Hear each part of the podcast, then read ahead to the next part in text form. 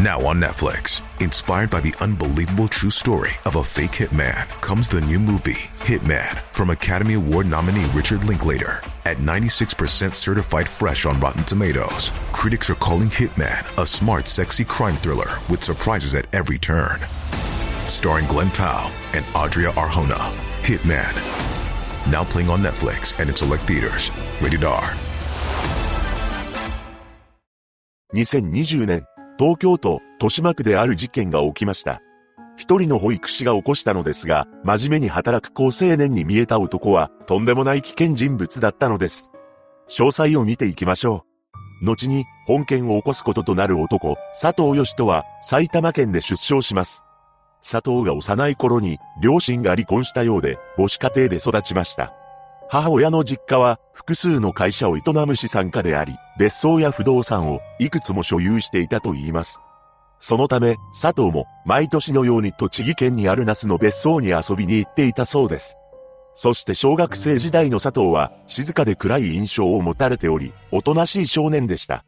また、母親は保育士をしており、仕事で忙しい毎日を送っていたため、あまり母親から愛情を受けずに育ったとされています。ただ、そんな母親の姿を見てか、次第に福祉の仕事に関心を持つようになっていきました。そうして福祉に興味を持った佐藤は、福祉や保育を勉強するための大学に進学しています。そこで彼は、介護分野についても学んでいました。そして大学を卒業した佐藤は、埼玉県の特別養護老人ホームで、介護職員として働き始めます。この施設では、新任職員を紹介する部内誌が発行されていたのですが、そこで佐藤は、福祉の道を志した理由に関して、次のようにコメントしていました。子供から高齢者まで楽しく生活が送れるように、支援ができたらと、福祉の道に進みました。利用者からさりげない気遣いの言葉をいただき、人と関わる大切さを学び、成長の糧にしています。このように、施設で働くことへの思いを乗せていたのです。そんな佐藤は結婚もしたようで、一人の子宝にも恵まれています。しかし、結婚生活は長く続かず、離婚したそうです。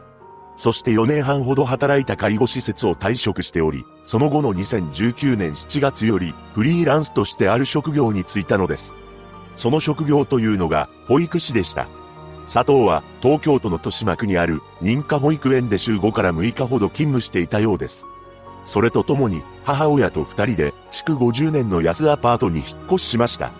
近所の住民には、菓子折りを持って、引っ越しの挨拶に訪れ、普段から会釈をするなど愛想は良かったと言います。また、保育園でも、真面目に働く普通の青年という印象を持たれていたのです。実際、遅刻や無断欠勤もなく、園児からも慕われていました。さらに、園児の母親も佐藤に対し、優しい印象で、いつもニコニコしていた、と証言しています。そんな佐藤は、マッチングアプリを利用していたそうで、プロフィール欄には次のような内容が書かれていました。予定がない時は、祖父母の家に行って、ゆっくり過ごしています。根っからのおばあちゃんっ子でした。わら、子供たちのことを第一に考えていきたいです。将来の夢は自分の縁を持って児童養護施設などの福祉施設を自然の中に作ること。そのようにして女性との出会いを求めていた佐藤なのですが、前妻との離婚後、子供と面会ができなかったそうで、鬱屈した思いを持つようになります。とはいえ、ここまでの生い立ちなどを見ると、どこにでもいる一般的な29歳の男性という印象なのですが、この男はとんでもない危険人物だったのです。事件前日の2020年9月23日、この日佐藤は自宅付近を徘徊していました。そこで彼は一人の女性を見つけ、後をつけています。この女性は T さんという方で、佐藤の自宅からは600メートルほどしか離れていない場所に住む一人暮らしの女性であり、佐藤とは何の関係もありませんでした。そして佐藤は日頃から自分の子供に会えないというイライラが溜まっており、翌日には最悪の事件を起こします。2020年9月24日、佐藤は帰宅する T さんの背後を歩き、彼女の後を尾行していました。そしてアパートに着いた T さんは部屋に入っていったのですが、彼女はこの時部屋に鍵をかけていなかったそうです。これを確認した佐藤は、なんと T さんの自宅に勝手に押し入ったのです。そして自らの欲求を満たすために T さんに襲いかかりました。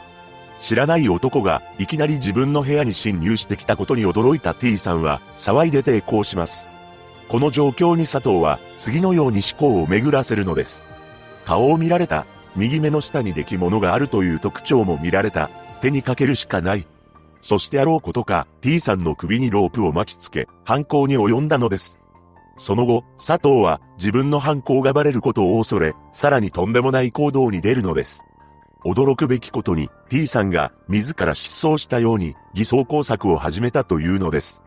まず、彼女の自宅の鍵を盗み、複数回出入りしながら室内を掃除し、指紋などを拭き取っていきました。さらに佐藤は翌日の9月25日、スーツケースと財布がなければどこか遠くに旅行に行ったと偽装できると思い、T さんの自宅にあったスーツケースに彼女を入れた上、運び出したのです。また、T さんの自宅からは彼女の財布や衣類なども奪い取っています。そして佐藤は自分の車にスーツケースを乗せ、ある場所に向かいました。その場所というのが、栃木県の那須町にある親族名義の別荘だったのです。恐ろしいことに、その別荘に一旦スーツケースを保管しています。さらに T さん宅から持ち出した衣類については別荘の薪ストーブで燃やして灰にしたのです。佐藤は2日後である9月27日、再度別荘を訪問しており、スコップを使って深さ約1メートルの穴を掘りました。そこに T さんを埋めてしまったのです。その後、動物などに掘り起こされないようにするため、巣の子を置いて土を持っています。そして佐藤はありえないことに、平然と保育園に出勤し、仕事を続けていたらしく、友人の結婚式にも何食わぬ顔で出席していたというのです。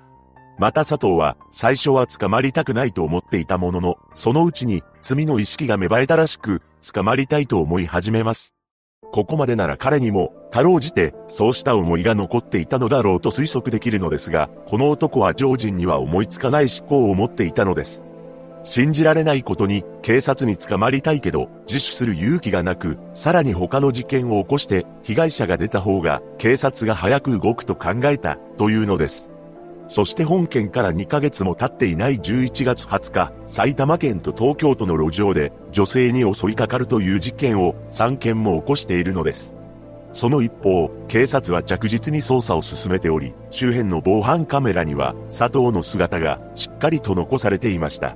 ここから佐藤の存在が浮上し、事件から2ヶ月以上が経過した12月6日、ついに佐藤は任意同行を求められたのです。